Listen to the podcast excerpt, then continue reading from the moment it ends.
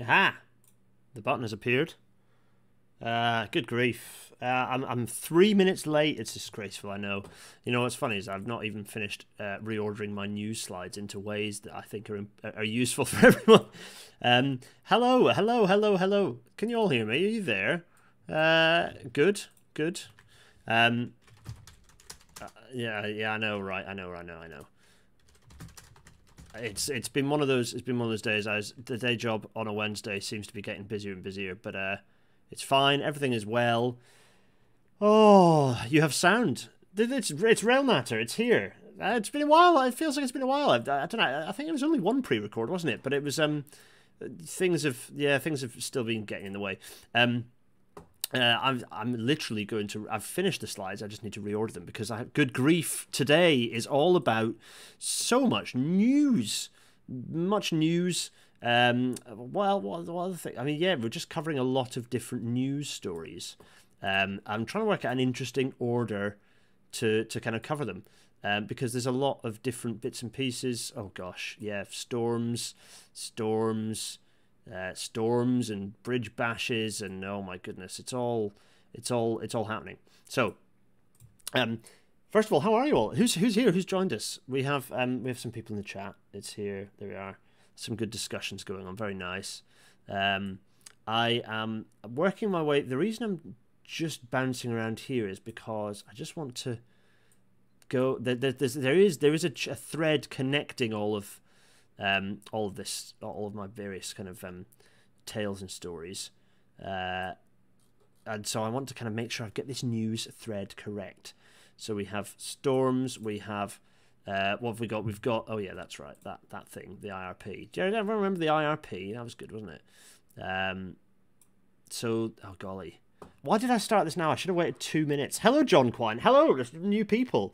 Um, there's so much. Oh, there's so much news. Jacob is here. Uh, so much of you are here. I'm dithering and idling because I can't click when I actually start. Wait a minute. Tell you what. Let's let's let's let's let's get the let's get this. Let's get this. Where's where's where's OBS gone? Let's go big face. Hello everyone. Hello hello hello. it's, it's here. Oh. I've got to do. I've got basically. I've probably got about a minute and a half of dead air to fill. Uh, when when I put the thing back on. Uh, bounce around, very ADH mood, happens quite often. Yes, I can hard relate to that, Adam. Uh, yes, um, so what I'm going to do is put the, the, the title card back on. Oh, yeah, and it's a change to the advertised schedule because we were going to be going through a climate change report, um, but which is which we are going to do next week as I'll trail at the end. But um, uh, we had so much of I had my, my my like Google Keep note of all the news things. It got so long. Uh, this is the time for me to go back to No Face again and start reordering slides. The, it had got so long that I uh, realized I needed to just pull all the news together um, into one sort of story. Uh, pull it all together. Uh, and just generally catch us up with all of the news things that have been happening.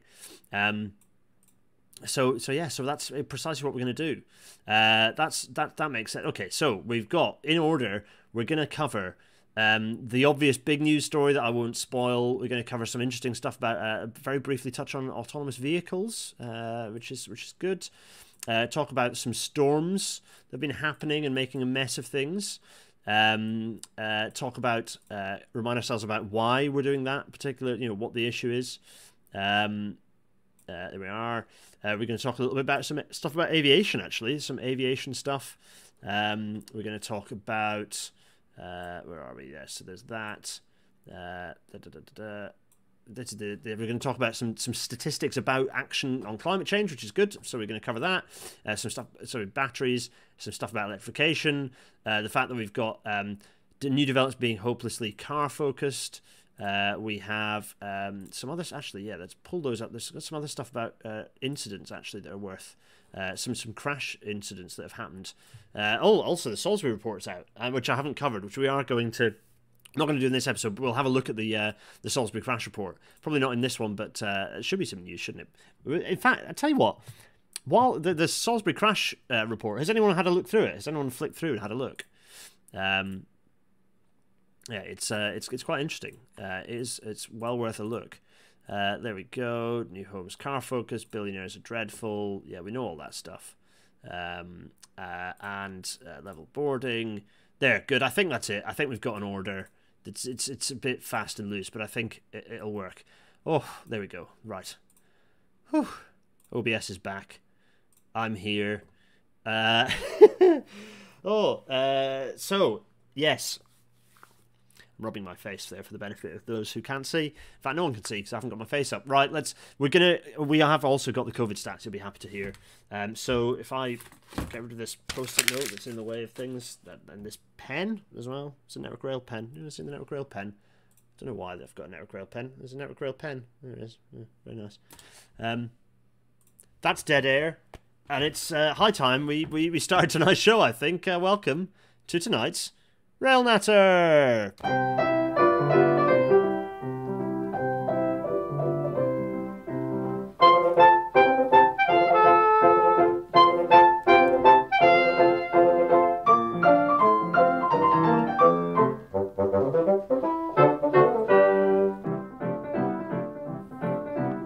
And as the Intercity 225 fades away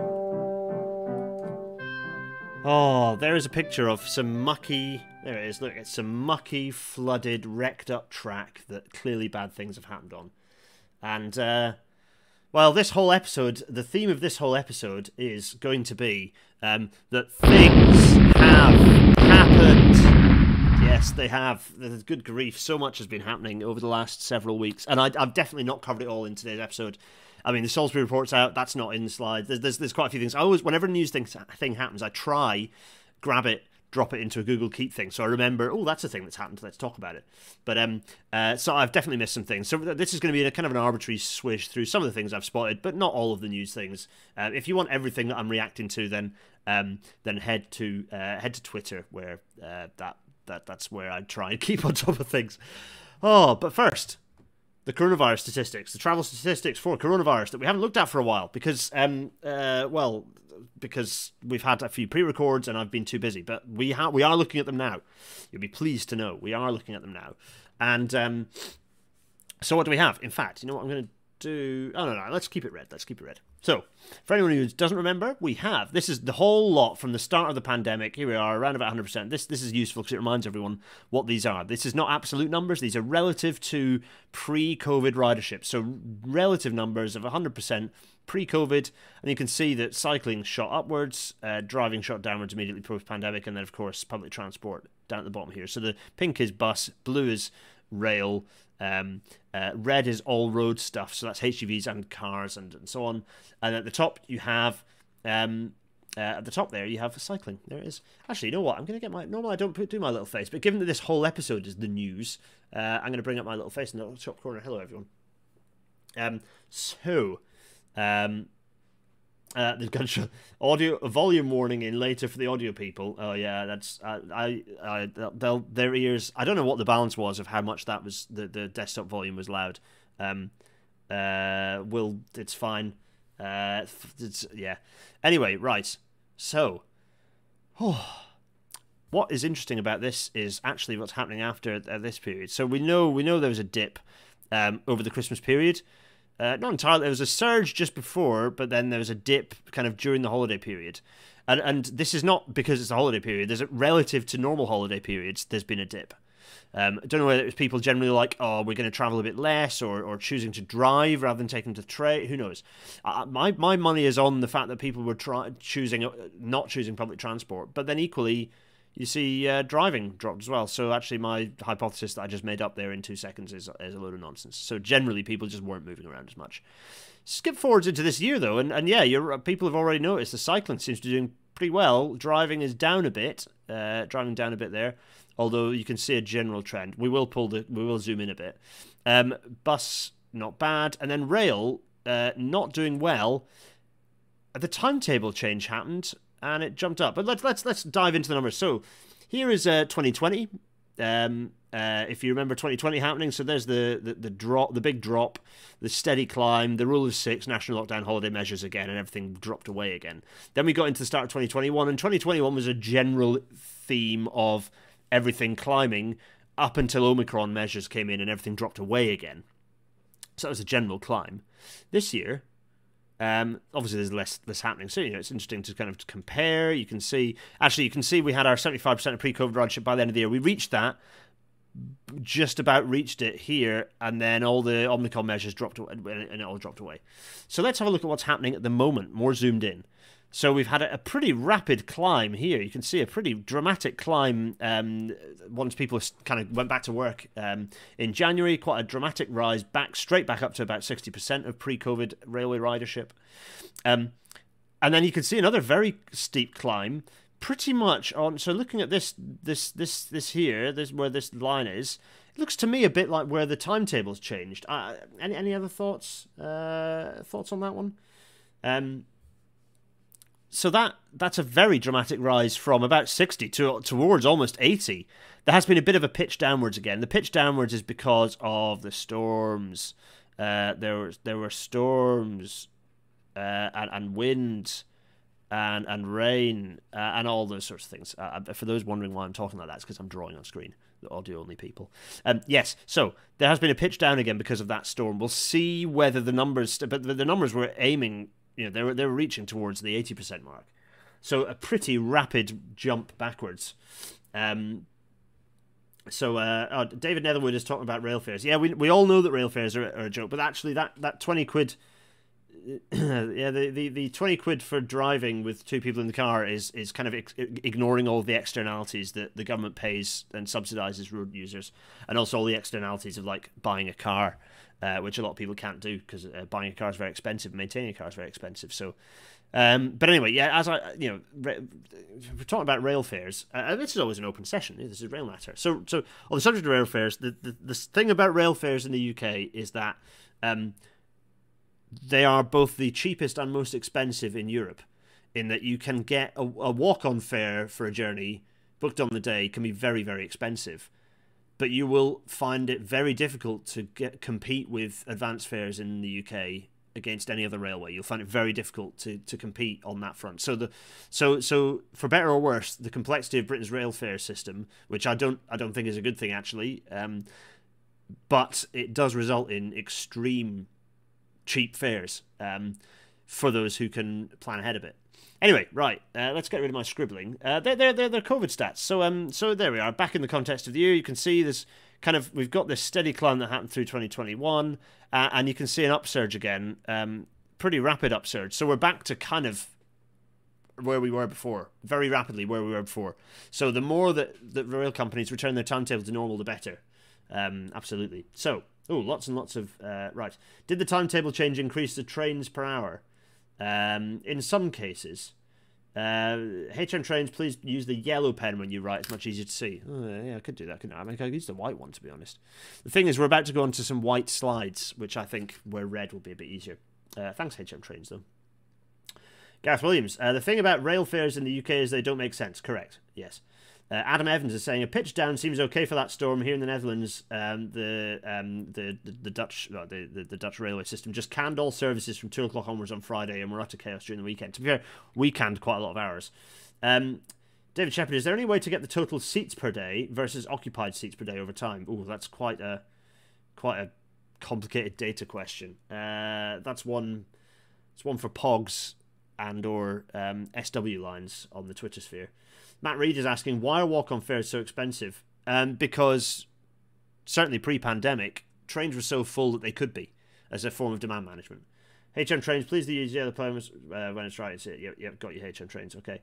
Um, Tom says free tickets for all. No, I don't think free tickets is a good idea actually, and there's no evidence that it increases ridership. What would be a good idea is a bit like Austria. Having been to Austria, it would be a, a bit like Austria's Klima ticket, which is where you pay a certain amount a year.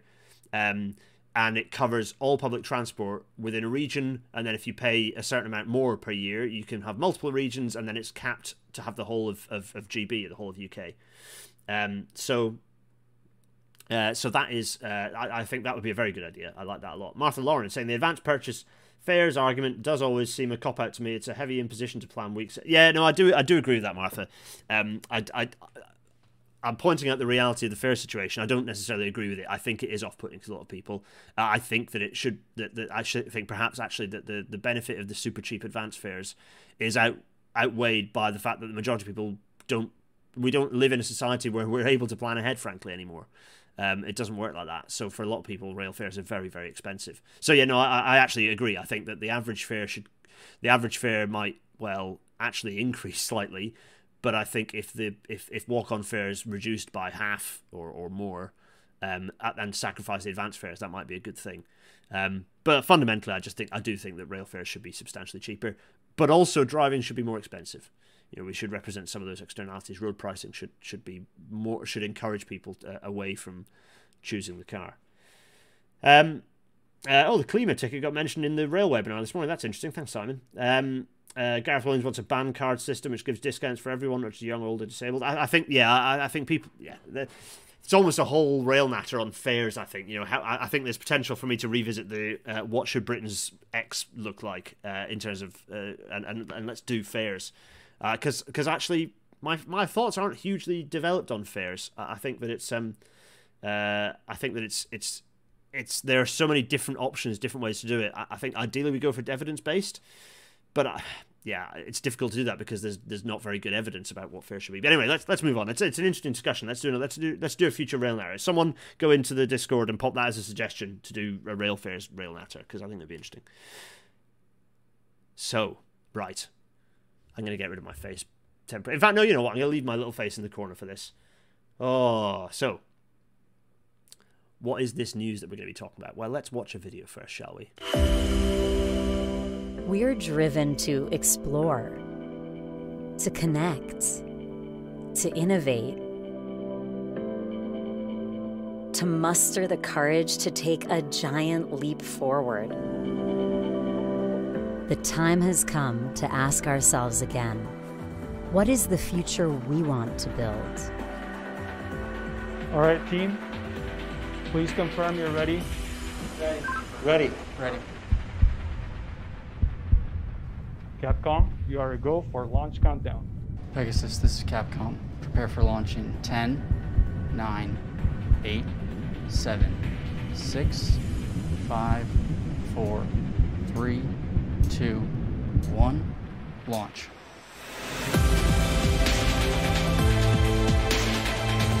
They look genuinely afraid for their lives. Today, the first people traveled safely on a Hyperloop.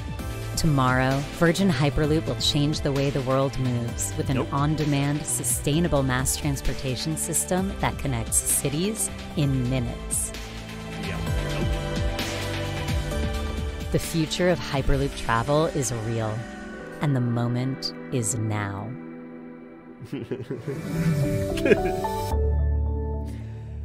ah. Isn't that lovely?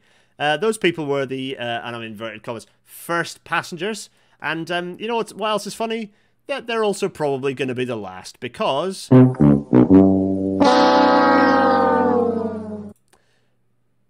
Virgin Hyperloop is um, officially moving and, and dropping uh, passengers, uh, passenger travel.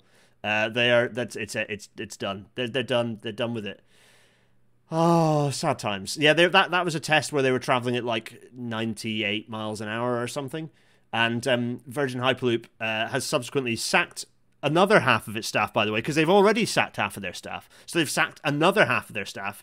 The um, the, the, decay rate is what's the half life? The half life is about about one. Oh no, it's two years because I think the last time they sacked all this stuff was like the end of 2018.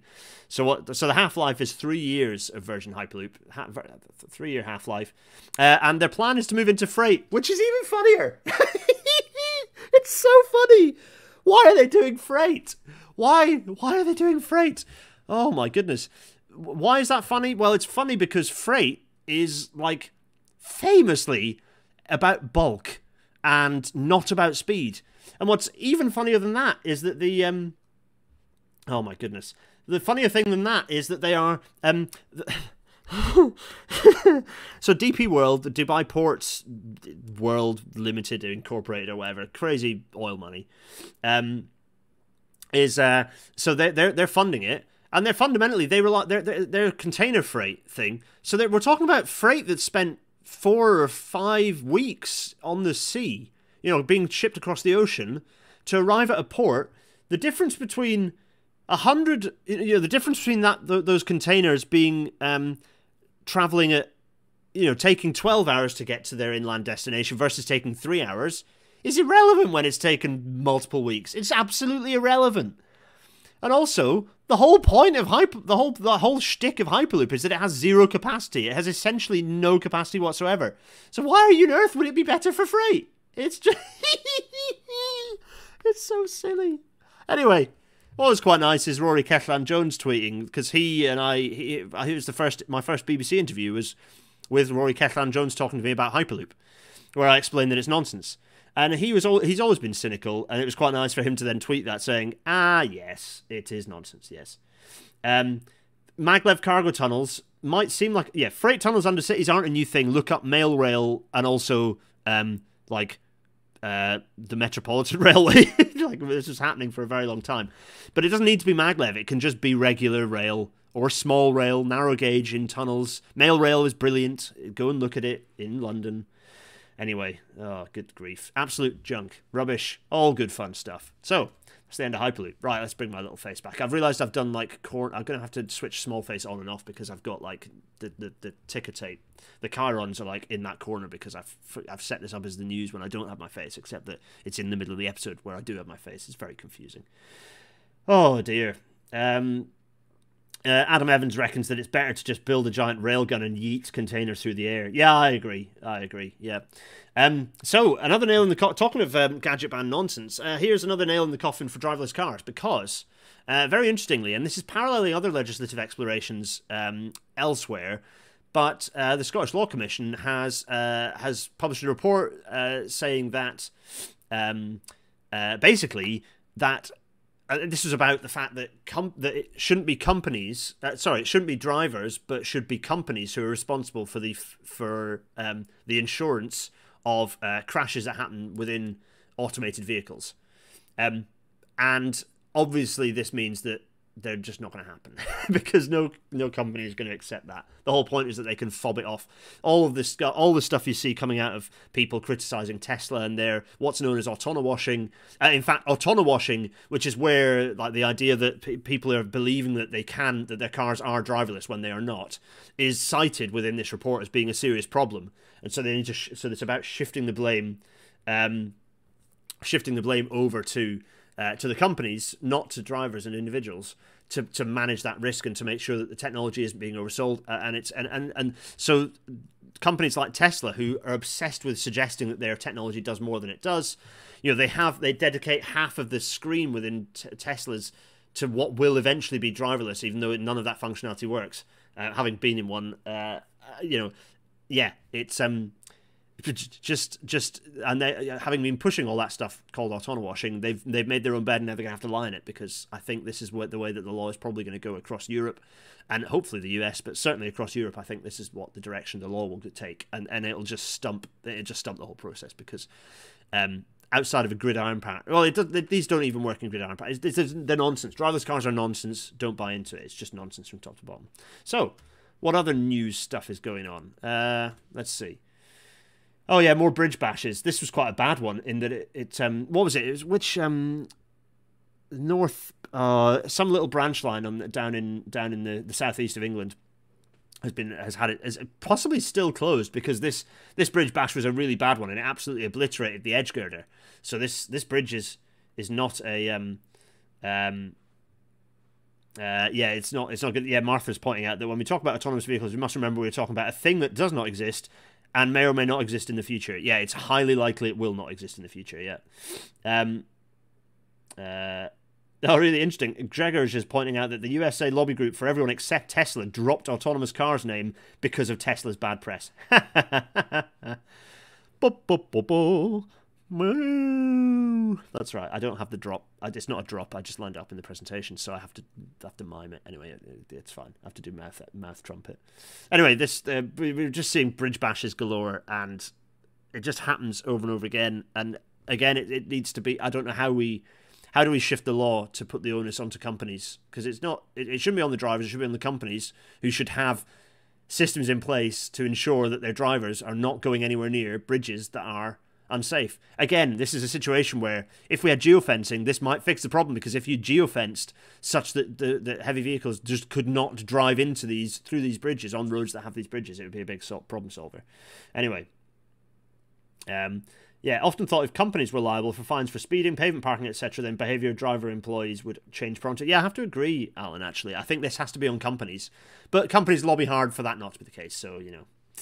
It was Bromley North, Lewis. You're absolutely right. Thanks, Lewis. Uh, it was the Bromley North branch, um, and and so this this is bad. I don't know if I, would actually don't. Does anyone know what the what the update is? Um, uh, Martha Lawrence is saying we get it. You listen to the comedy podcast about technology being bad. Yeah, yeah, I know, Martha. Thanks. Yes, well, it's because it's entertaining and it's a it's necessary. Um, Merseyrail Buffer Buster was on the phone. Yeah, this is um. So the driver of the, if you remember, there was the the Merseyrail Class 500, uh, 500 that 500, 508 that smashed into the um, uh, the buffers um, at Kirkby, They were on WhatsApp. They weren't paying attention, and they approached a buffer stop at about 40 miles an hour. And this is not good, folks. So here's our safety moment for this meeting.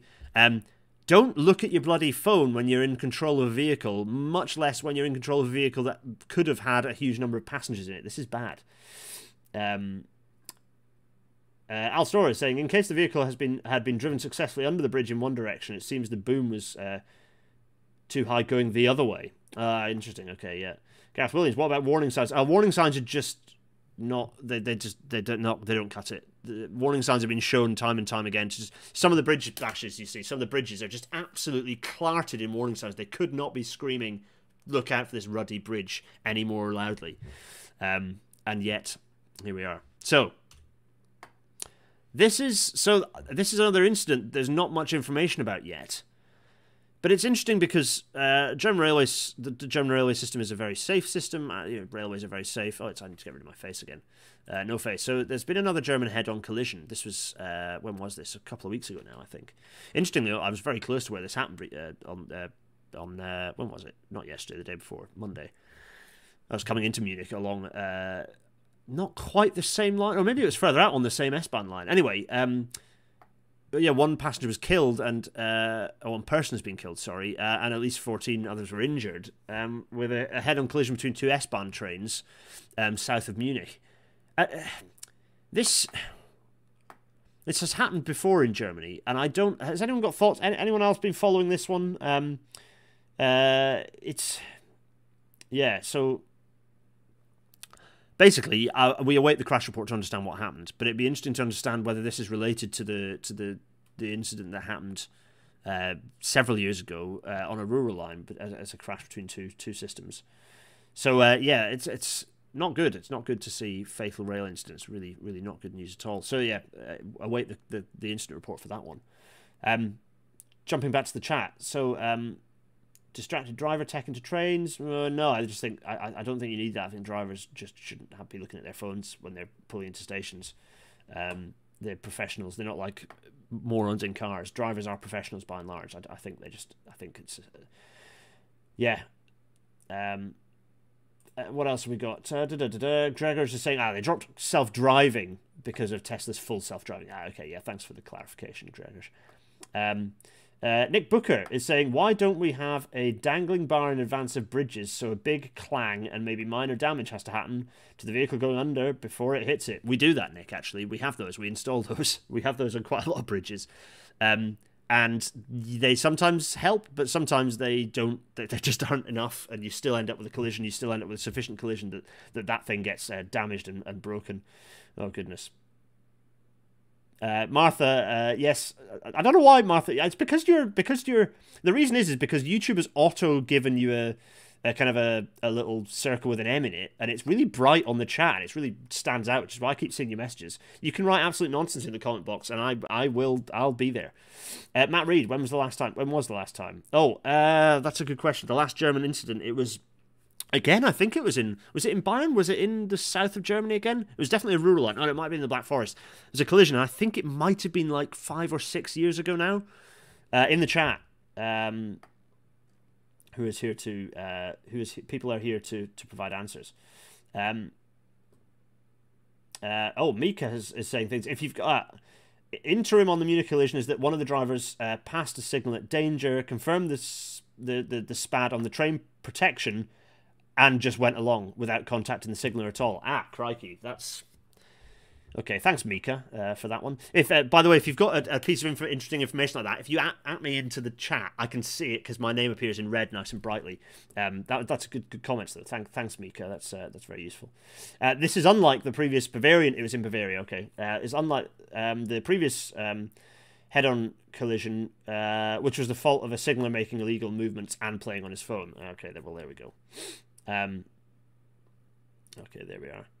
Um, so uh oh crikey yeah yeah yeah that's that's so okay thanks thanks for that. Yes uh the the the the, the German thanks Mika the German version of the RIB will should have a, a final report um coming out. Yeah okay yeah thanks Mika that's that's very useful. This is what Rail Natter is about. We get people in the chat who know what they're talking about. Uh, I just wanted to draw attention to it because uh, anyway while I witter and, and wibble on uh get my miniaturized face back Oh, look, it's the uh, Millennium Dome. Talking of said uh, trashy, futury podcast, uh, since they did an episode about the Millennium Dome recently, the Millennium Dome decided to tear itself apart in uh, during the storm. So, yeah, Eunice and Franklin have been messing things up.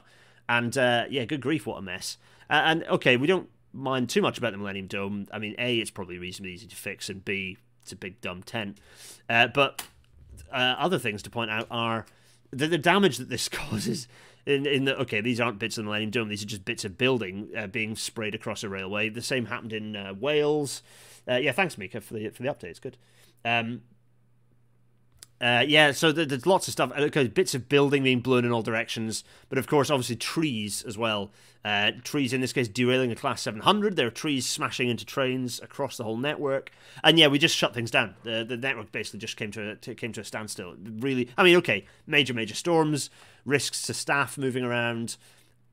It's the right thing when you have an extreme storm like that to just say as best as we can, we're going to shut down. But there were some interesting things like a weird multi-length rake of Class 150s, which are like just just old knackered diesel and multiple units, um, being driven as an like an intercity train full of passengers to get people back home, uh, run by Great Western. So that was quite a weird situation.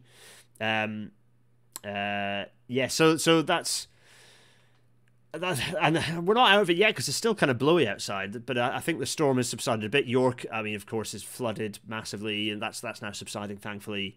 Um, but uh, yeah, the, the I should say York's water levels were very high, but the flooding hasn't been as bad as it has been in the past because uh, of the amount of flood defences that have been built since the since the year 2000, more kind of currently under construction. So yeah, these storms coming through messing things up. Now, why might we be having more and more extreme storms? I wonder. Well, ah might be something to do with this uh, this this whole climate change thing. But you know what is definitely going to fix it is uh, fuel free or kind of emissions free aviation that is coming in. Uh, oh, the distant future. So there's a hydrogen test engine being fitted to the uh, class uh, a class no. Uh, an Airbus A380, essentially all they're good for now, because I don't think that does anyone run them anymore. I remember I remember them being in the news a lot, and um, uh, yeah, Graham Harris is pointing out that Salisbury crash involved trees and leaves. Yeah, absolutely. Um, also, there are some power outages. Yeah, so there's a, there's a here is a massive uh, A380, and they're fitting. They're going to fit. It's kind of got like they're, they're fitting some hydrogen engines to them, but only like a little test engine and uh, and that's going to be in late 2026 that it'll fly its first flight. So let's face it, mid 2027. So that's that's towards the end of this decade that a trial is going to be. So anyone who thinks that the the, the low fu- low emission or zero emission aviation is a thing coming soon, um, well, I've got a bridge to sell you.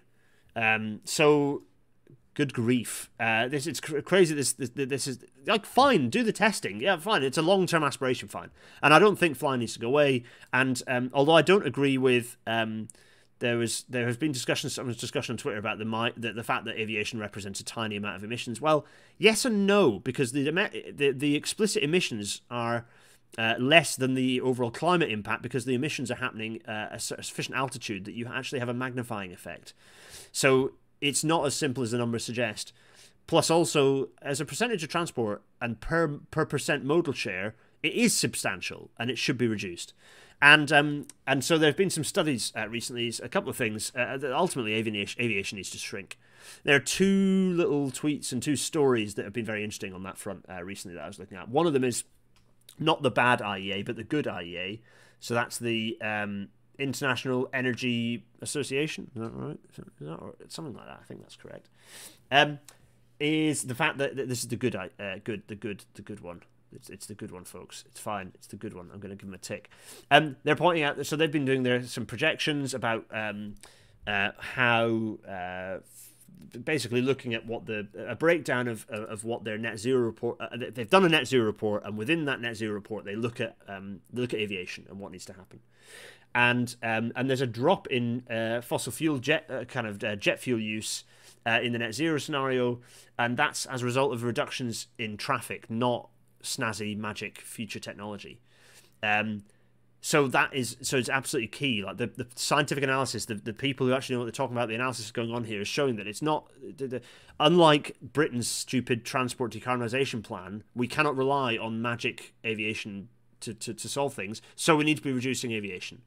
And the the New Economics Foundation has looked at the fact that um, uh, it's covered in the FT uh, back at the end of January, in fact, a while ago. It's this tweet here in the, in the report, the associated report by the NEF. Um, the fact that the current that the aviation industry currently only pays for 16% of its climate impact, and the rest of it is essentially a major debt on the public.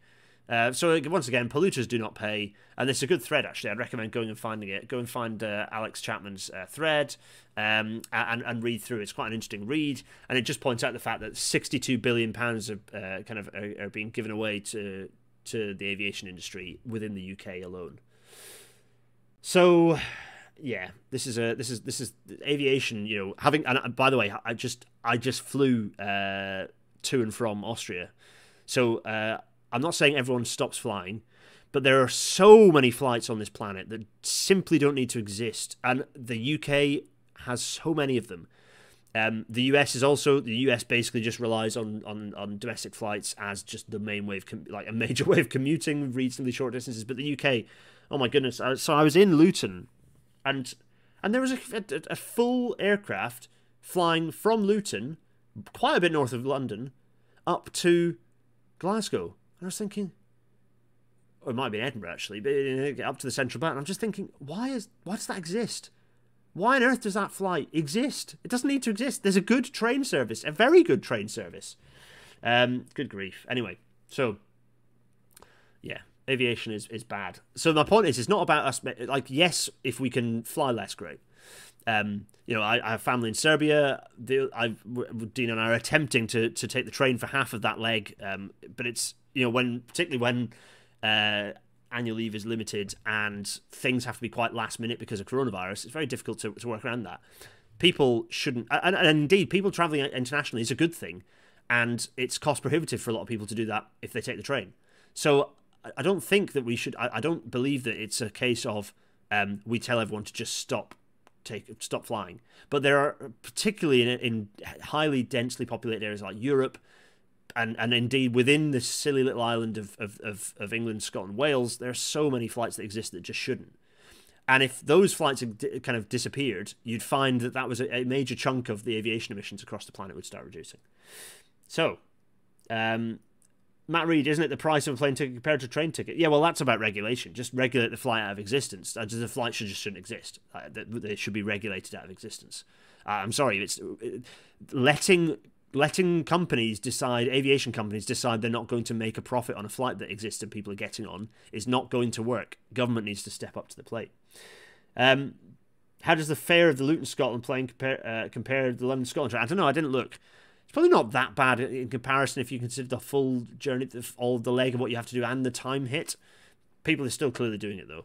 Um, it, it, might well be, yeah, it's probably comparable. The fact that it's comparable is just not good enough.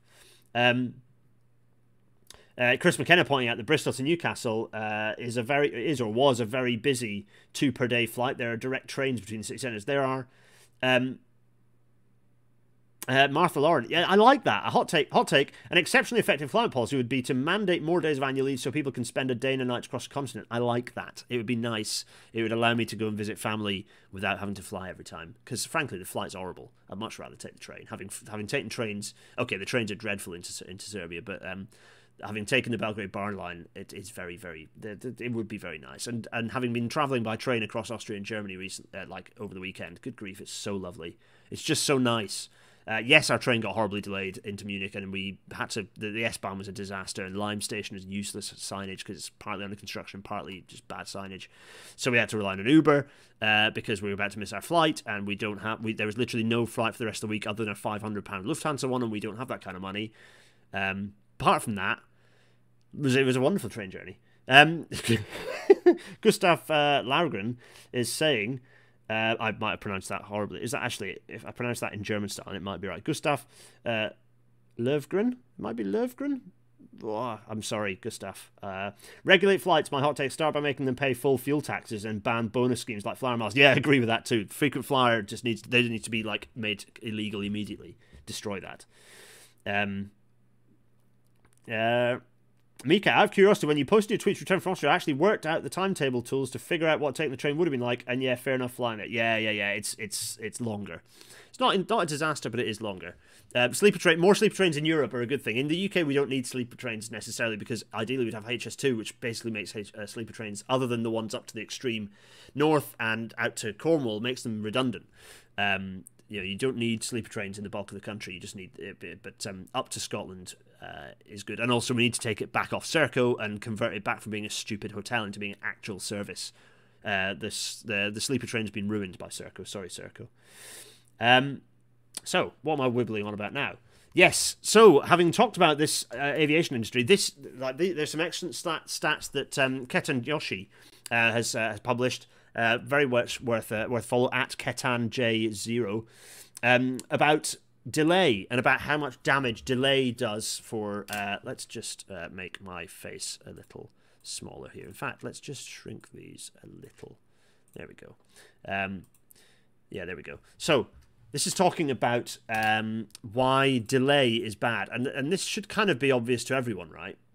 Is that if you're delaying, if you take the fast route so this is the this is the this is looking at the amount of um, uh, the the amount of emissions that you're doing. So if you take the uh, let's see, this is the fastest route here.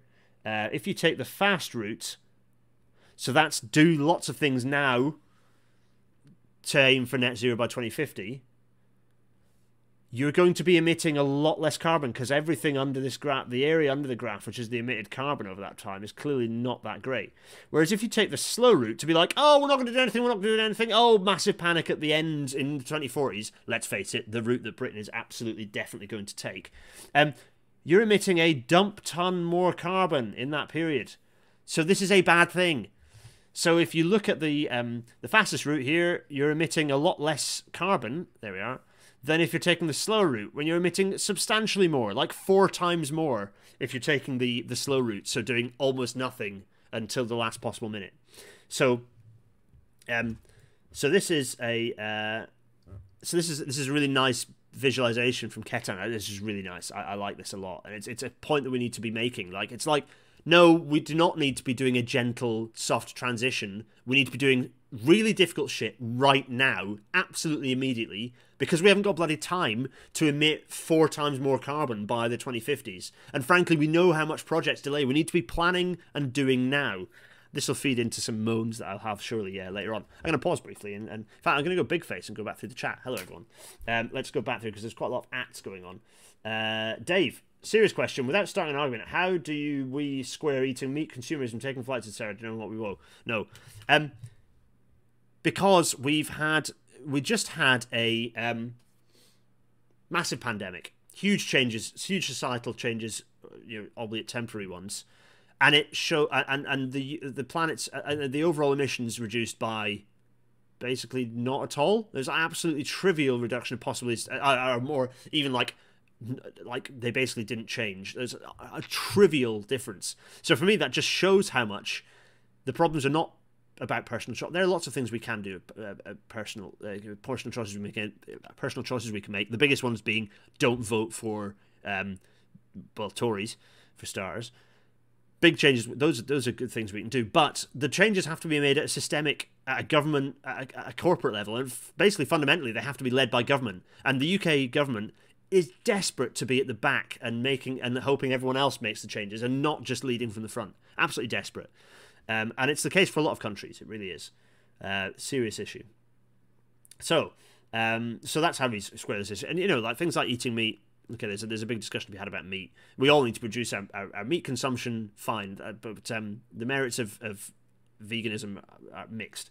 But uh, so going through here, what else? So so what, what other things have we got? Da, da, da, da, da. Um, Martha believes that the S Bahn is always buggered, that Deutsche Bahn just do it for fun. It's funny, isn't it? So, um, light-hearted, switching to something very light-hearted. I love traveling by train in Europe, and I love traveling by train in Germany, but I've never travelled by train in Germany without without my train being delayed to the point of causing me some level of annoyance or disruption. Not like just ten minutes, but like a train missing or me having to change in some intermediate station because they've. I've never. It's never happened. So Deutsche Bahn, please, you know, come on. Um, I'm gonna have to work more. Also, they still give out paper forms for refunds, which I thought they'd have got over, but the last time I went was years and years ago, and it was paper. And I was like, oh, they'll have got over that. And no, no, they were dishing out paper refund forms still. Good grief. Uh, Richard Smith, frankly, forcing the government to treat the Channel Tunnel and High Speed One as a social climate asset like other UK lines rather than a commercial business to turn a profit be a start. Yeah, yeah, absolutely, agreed with that. Um, uh, let's see. Uh, David Shepard, sleeper trains through the Eurotunnel would be good. Yeah, yeah, yeah, yeah, yeah. I think that that's that's that's true. Yeah, I can agree with that. Um, uh, Onion of Doom. Yes, the Onion of Doom. That is the Onion of Doom there that we've got that we had on screen. The, the, the, this is the Onion of Doom. That's it. Um, uh, West Country, uh, Chris McKenna, West Country to Scotland should have sleeper trains. Yeah, agreed on that. Um, I mean, you could get high speed down and then hop on to the uh, you know, hop onto a sleeper train, then to go, you know, hop onto the night Riviera. But but I, I, I, there used to be cross country. I think there is value in cross country ones actually. That, uh, you know, going from Scotland down to the the southwest. Um, da, da, da, subsidized train routes that have direct flights to make them un- uneconomical. Um, I mean, yes, but also just I, I think take the take the French and German uh, take the take the approach of no, no. If there's a if there's an equivalent uh, train journey that does it in reasonably similar time, then just that that flight's not allowed. That path is not allowed to exist. Um, you could also do both. Uh, let's see what else. Uh, Richard Smith is also saying, in a better world, uh, Great British Railways would just run a service through the tunnel that you could use on a walk-up basis, running for the same service hours and similar frequency to London, Birmingham. Yeah, I can relate to that. It'd be nice if it was walk-up. The fact that it's basically an airline really bothers me, but also you know Schengen uh, and also like Brexit and all this nonsense. Uh, it'd be nice if we did that. Uh, David Shepard, cleaning up the air ASAP will improve air quality and extend lives. Absolutely, like it's not just about carbon. There are major benefits to just electrifying our whole society. Hashtag electrify all the things, etc. Um, so uh, Matt Reed is asking if I ever thought of running for government. No, I'd never run for elected government. I don't think it's not a, not a thing. I, I, haven't got the patience for it. And also, you have to be a, you have to be a really tedious generalist, and also you have to really you you have to blandify your opinions when you're in elected office. You're just not allowed to have opinions, which is you know, yeah. Um, I'd rather be a behind, I'm a, I'm a behind the scenes kind of person on that front. I think, um, uh, and and indeed am, uh, and do that sort of thing, and I'm glad of it. Sadly, I don't think the government cares because they have no real intention of hitting the goal. No, that's true. No, I, I have to agree with that. Um, isn't the route Britain's going to take? Oh, wait a minute. Oh, good grief. Come on, YouTube. Isn't the route Britain's going to take us to get really close to 2050 having done nothing and have to awkwardly extend the deadline? That's precisely what's going to happen. Uh, contra punctus mammalia. Yes. Um, uh, I love how Deutsche Bahn's app still doesn't present disruption messages in a way that you can do translation on. I get the emails actually. I signed up for the emails and they were they were fairly good, except they, they went to spam immediately. Never mind. Um, uh, right. So manual bank transfers. Right, right, right, right. Germany is so behind removing things into the digital age. Yeah. I, one of my main things I remember going to Germany was like how they just didn't have card machines when I was trying to buy things. This was years ago, and it's like they just didn't have chip and pin. They just didn't have chip and pin. I was like, well, what's what's what's it? It was like an Aldi. They just didn't have chip and pin. Very weird. Uh, sorry, a, a Hofer. Um, uh, OBB had the forms online and could be emailed, which is good, but you have to print off sign it first. Yeah, there's lots of yeah. This is one of the things we go back to John Stone's episode about stuff that is, and indeed I was ranting about. You know, I, I tweeted earlier, and the odd person came in and said, "Oh," but I was like talking about how much it's it's it's difficult to travel by train in somewhere like particularly Austria where everything really is quite good and not be not feel like it's it's far superior to the experience that, that you have in the UK but there are things that, that GB gets right and and the dig- digital things like Twitter as, as customer support and, and refunds rapid refunds is definitely something we do right. Uh, I don't think I'll ever get on question time. I'm not enough of a thing. Uh, it's not to happen. Uh, Japan also is heavily cash based yeah. Um, Anyway, right, let's go back to it, shall we? What time is it? 90, good grief, it's 1953. Okay, right, let's crack on. Uh, let's. Uh, oh, I, I've been saying let's crack on, and I've been. I only hear it in James Acaster voice. Again, I'm making Trash Future references. You can't when you listen to lots of hours of a podcast, it does somewhat eat your brain. Um, so this is some news. So okay, I haven't put the the the. It's not Hydroflex. They've called it something else. The the soup the hybrid flex because that's also a thing because the hybrid flex battery train ran into Marylebone and people are very excited about it. And there's lots of discussion about it and about batteries. And um, oh my goodness! So Hull Trains are in talks to operate trains with rechargeable battery. Don't do it. Just wire. It'll be cheaper.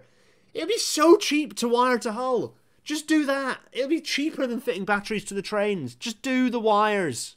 There's so little miles of not wires. Do the wires. Oh my goodness. So everyone's obsessed with batteries. The TDNS just keeps being ignored. Everyone's ignoring the TDNS. Uh, I, I, Richard Clinic and I, chum of mine, Richard Clinic, came. We didn't come to. I just pointed out other people. Roden, I'm looking at you. Um, got got overexcitable and involved in the mentions of that, and, and started repeating nonsense about the fact that Britain has money problems. We don't have money problems.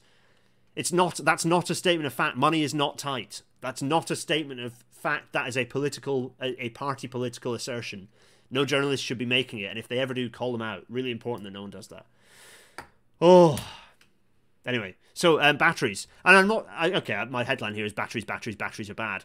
Mm, I don't. That's not necessarily true. But when you compare to, I don't know, Indian Railways that do not care for your nonsense, they're just absolutely hammering towards full 100% electrification. Absolutely no problem.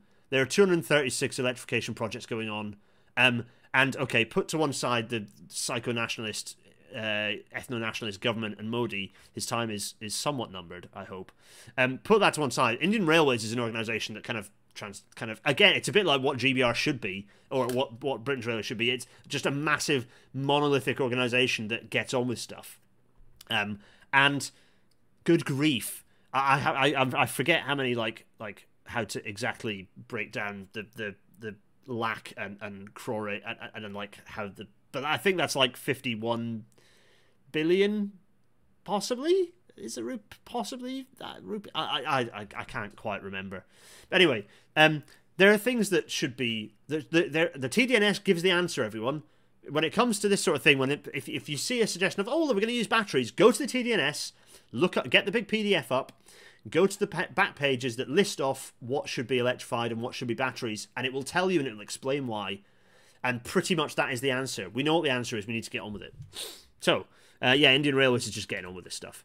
Um, talking of the UK's hopeless attitude to public transport, there's a very interesting um, bit of research done by uh, Transport for the North Homes. I think it is TFN Homes. Um, and then the uh, the Royal Town Planning Institute has published it and, and kind of got involved in it. Um, uh, which is uh, very. It's, it's there's basically there's a steering group that, that, that, the RTPI were involved in, and they've done some very interesting research into the proximity of develop of railway developments to railway stations, and they've shown that many many new housing estates are built entirely around the car. They're not built around walking, cycling, or public transport. It's a very interesting little report. I'd recommend it might be one that we should pick through actually in a future episode. Someone go into the Discord and add it, please.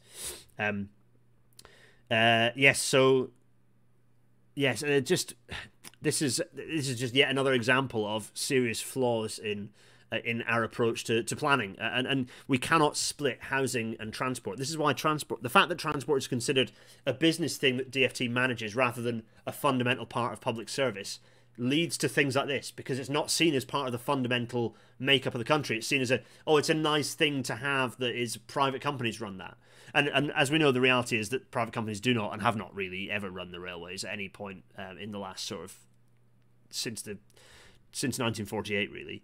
And even before then laissez-faire has kind of had kind of reached a demise. You know the private the the, the, the post privatization railway was always under significant westminster control arguably more westminster more more central government control than ever it had been under british rail.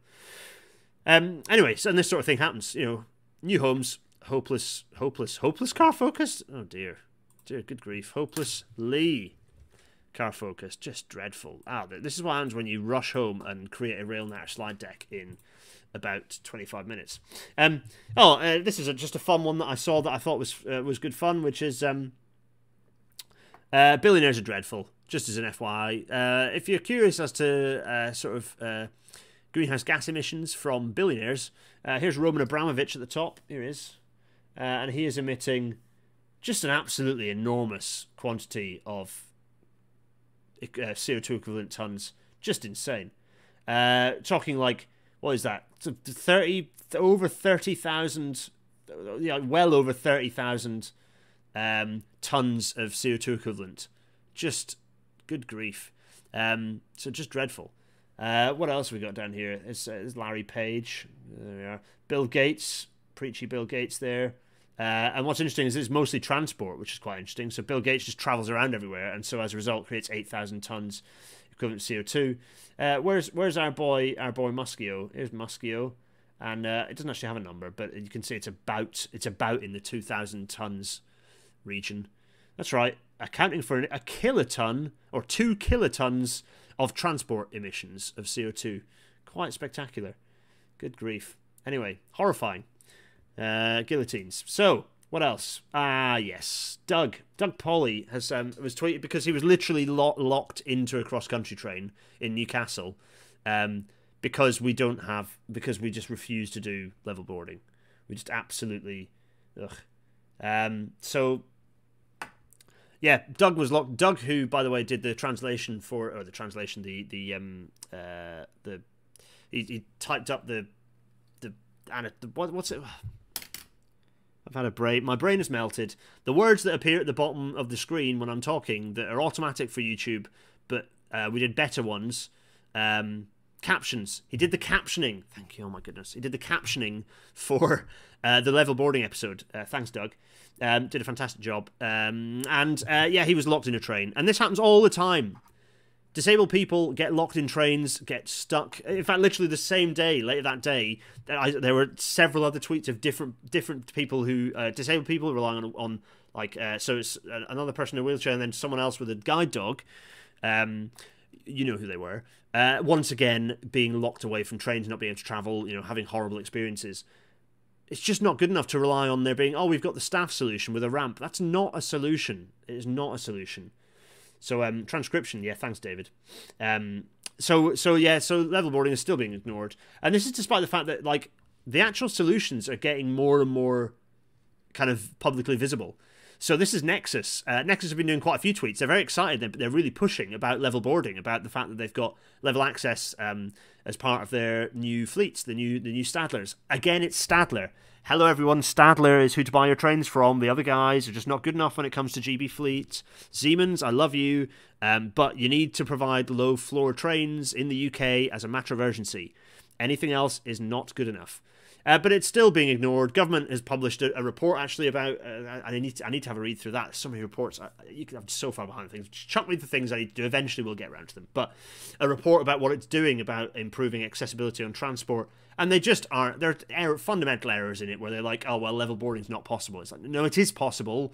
Literally, it's possible. Like I can tell you, you can literally. I will come and give you a presentation and explain how it's possible. It is a, a thing that is not just possible, but quite straightforward. Anyway, so um, yeah, despite the fact the technology is this is this by the way, this picture on screen is I'm done a dreadful job of audio describing this. I'm so sorry. This is the extent. This is not on the platform. This is on the train, as it rightly should be. This is the gap filler. This is the extendable little step that shoots out and provides a smooth, uh, it's uh, almost gapless from the uh, a floor, the low floor train onto the platform with the height matched. Um, Adam Evans, uh, how is it legal to offer trains that don't comply to the network standard platform uh, height? Absolutely. How is it? This is a suggestion. Actually, I'm going to publish it actually because it went to the DFT and they ignored it, and I'm going to publish the letter. But I sent them a letter. And weirdly, it was when the previous it was Chris and Chris Heaton Harris, the, the Twitter jokes muppet, was um, tweet. He actually cared quite a lot about accessibility, and we kind of made some headway with him as as, as the, the campaign for level boarding. Um, he asked for us to write a letter, de- providing some detail on, on on what could be achieved very easily. We did that, and it uh, was just roundly ignored by the DFT and pushed back on. And then it's so so we are going to send that same letter again. We're going to meet with the new rail minister and make the same point, and we'll send the letter. And if it gets ignored, we will publish the letter. Um, it's very straight. It's there's some seriously easy things to do here. Um, uh, yeah, Gregor's. Uh, you, Gregor's think uh, Gregor's thought that Siemens would be better, given that they've had this on Metro trains for years. Yeah, for sure. Uh, but I, I think they just. I, I don't know. I, I don't know whether it's because they've inherited a, they've just inherited a GB platform that they you know modifying the platform, the Desiro, the City Desiro um, platform is would be very expensive it's a lot of money to, to redesign a train platform. As in, when I say platform, I don't mean the, the platform of the, the station platforms. I mean the platform as in the the design of train that you base all the kind of mini versions on. So so the, the, the all of Siemens's trains in, in the UK have or in GB have been they've all been Desiro based since a very long time now. So the, what was the first Desiros were well, the 185s are Desiros over the Pennines, um, but I think even before that, they, they, they had they had introduced electric Desiros. Were the 350s older? Someone else out there correct me. But anyway, they're, and the and, and then you've got the City Desiros, which are the Class 700s and the 707s, uh, and the seven whatever the Great Northern ones are. They're all the same. They're all City Desiros. They're all basically the same train, just kind of well, the City Desiros are a bit upgraded, but anyway, they're all basically the same train. Uh, Siemens don't offer a regional train platform in the UK, but that is supposedly changing soon. Uh, we'll see. Anyway, Stadler. Give all your train, or if you want to buy some new trains, Stadler is who to do it. Stadler, I'm, I'm sorry, but they are hands down building the best trains that the UK has right now because they are ones that provide level boarding. Anyway, it's uh, it's already 24. Let's keep going. We're, we're nearly at the end. Um, GBRHQ Hunt. What was that? Sorry, GBRHQ Hunt. Yes, the hunt for GBR's HQ. These are these two Pratts. Uh, Pratt 1, Pratt 2, uh, Shapps in a silly bright jacket posing, and Portillo in a possibly even silly. It kind of looks like they've swapped jacket here because the orange and the red would work better, and the, the, the, the lilac one that Portillo is wearing kind of looks like actually it's. Uh, anyway, I. Uh, just just gross. This whole thing makes me very angry because it just makes out as if the railways are just oh, it's not important where the headquarters of literally the railways of Britain it's going to be. It's not important. Can make it a silly competition. Also, the competition's non-binding, so it's basically just like a way to make out as if the public are involved in in this, except that it's not. This is. Oh my goodness me! Yeah, as Tom said, an absolute pair of hunts. Yeah, it's just um, I, I, I, this made me so angry when I knew that it was coming because they'd already said this was going to be a competition a while back, and people kind of just like brushed it off. They already said that, but it, the, the, but it's so the advert for it was so condescending and patronising, and just like, oh, I just despise Grant Shapps. Very, very, very, very difficult. Oh, um. Anyway. Oh yeah, which, reminds me of another news thing, which I've not put in here this is the, the logo of the Great British Railways transition team, right? And yes, the logo, I, I tweeted about it. The logo has been talked about of the of, of what Great British Railways logo might actually be. And it's basically I can't I don't know which page it's in, but it's it's in the corporate identity manual that's up there and I tweeted about it. And it's um it isn't it better bloody not be that. Uh, I yes, I, I, I oh good grief, it made me very angry. Uh, Portillo's hardcore pro railways, but also he's a horrible person. So, uh, bit of a yeah, yeah. His I did it. I used to watch his rail show religiously. It was like because it's so predictable. I used to listen to it. and It would just I'd go to sleep to it as a student. So yeah, it's it's like quite a good student telly. And and, and in the show he is he is a bit he's essentially like reasonably affable, but it's difficult to watch knowing that anyway. What's with the vertical line? Ah, it's just there for you know hashtag reasons. It's it's, it's it is redundant that that vertical line. I agree. Um, but anyway, that's the transition team logo, not the the full GBR logo. Oh yes, uh, the competition is stupid. A non-London location would be nice. Uh, I think it should be in Birmingham. Uh, I know I was arguing for it to be in York on the news uh, on on BBC Radio York uh, a couple of weeks ago, but actually I think it should be in Birmingham. Uh, Birmingham is in the middle of the UK ish, yeah ish population wise, it's centroidal, not far off the population centre. Uh, it'd be accessible off HS2. Uh, it'd be easy to get down to Milton Keynes for Network Rail. I think that's a sensible place for it to be. Um, uh, yeah, uh, Contrapunctus Mammalia. Annoying that it was filmed in Marylebone, the only London terminus to be cutesy enough for the beaching lip tremblers because of the no electrification. yes. Uh, the logo on the screen is fine, isn't it? It's fine. It's just the regular logo. Um, it's just the BR logo, which is what the ultimate railway logo should be. Well, it doesn't need the stupid extra bars to make it flag. Anyway, oh, just intensely angering. Uh, what else have we got? Oh yeah, there's there's more news. There's, there's there's a little bit more news. So um, what else are we gonna go with? Uh, more news is uh, everyone still hates the IRP. I've got like about 20 tabs open of extra things I was going to add in, but we need to just kind of do a bit of an IRP roundup episode, I think, again. Just kind of look at all the issues and break it down in a bit more detail. But anyway. Um, so uh, yeah, so uh, there's just there's so much analysis and and publish and different people publishing new analysis looking at how bad the IRP is. It's just dreadful and everyone hates it. And yeah, it's bad. Um, and talking of which, uh, government is so there's this this so uh, Andrew Stephenson has said that government is completely committed to ensuring and look at the wording here HS2 trains reach Leeds. Well, that, was always going to happen. We knew the IRP, we knew that the IRP was going to let because the, the whole point is that they run off into H into into the Leeds station. The point is that the best way to do that was the, the whole point of the Eastern Leg is that it's segregated into Leeds, and indeed later on like Andrew Steen says, well, it might be that we, we do this study, the hundred million pound study, and we decide that we are going to build. We've protected the land. We are going to build HS2 as originally planned on the eastern leg. It's like, no, no well, why are you delaying it? We've just had a slide. You know, we've looked at the the onion of doom. We need to be doing the things now. Why are we just doing a delay? Treasury clearly want to find it. Eh, those reports are created to find until that you just keep creating a new report until you get the answer that Treasury wants, right? So clearly, Treasury don't want to build the Eastern Leg, so they they want some reports to justify that decision. The trouble is that, that there is no alternative. You need the high speed segregation.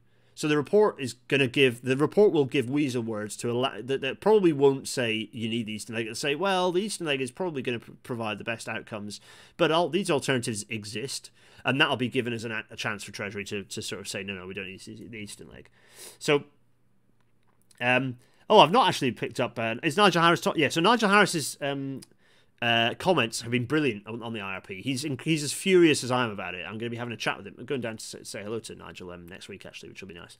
Um, but he is as furious is as furious as I am about this, and he is as furious as well about all the patronising, condescending statements, and, and indeed he was pretty angry about the way that, that Burnham was treated. Yeah, Graham Harris pointing out in the chat, thanks Graham, about how furious, um, uh, about how, how pitiful Andy Burnham's questioning was in the in the um, the the TSC session. I think we talked, me and uh, Jennifer and I talked about this uh, last week. That was a good episode, by the way. I hope you all enjoyed that. Uh, it was good to have Jennifer on and talk about this. She knows this stuff very well, particularly in relation to leveling up, which, by the way, is another news article I've kicked, and I've got a load of slides up here. Slides, a load of tabs that I decided to not put in. So yeah, so who knows? The IRP is still getting kicked around. It's I think the reason this this statement, if you read between the lines on this, it's clear that there is an understanding that the IRP is not popular. It's clear that it's not landed in the way that government hoped it would, which is at least small hope. Oh, so anyway, um, and to end, to the last last little bit of news. Um, is Northeast Scotland going to get another chance? So, um, to the campaign for Northeastern Rail, um, who might well be in here. Hello, if you are CNER. Hello, hello. Um, are hoping that the the new transport minister, the new transport minister, SNP, but with the fact that the Greens are in coalition with the uh, SNP, there's a potential chance that this could result in um, a bit you know, more uh, a more likely chance to have a connection to you know, back to the rail network for, for, for example, Peterborough and Fraserburgh. But but if, Ellon is not a bad start. Banchory is not a bad start either. Uh, so Jenny Gilruth, uh, is it Gilruth? I think it's Gilruth. Um, um, appointed to Minister for Transport, uh, Ms. Gilruth uh, has kind of campaigned to open um, the Leven. She was campaigning on the Leven link, so it's difficult for her to then say no to, to more lines like that opening. So we'll see. I think there is a chance.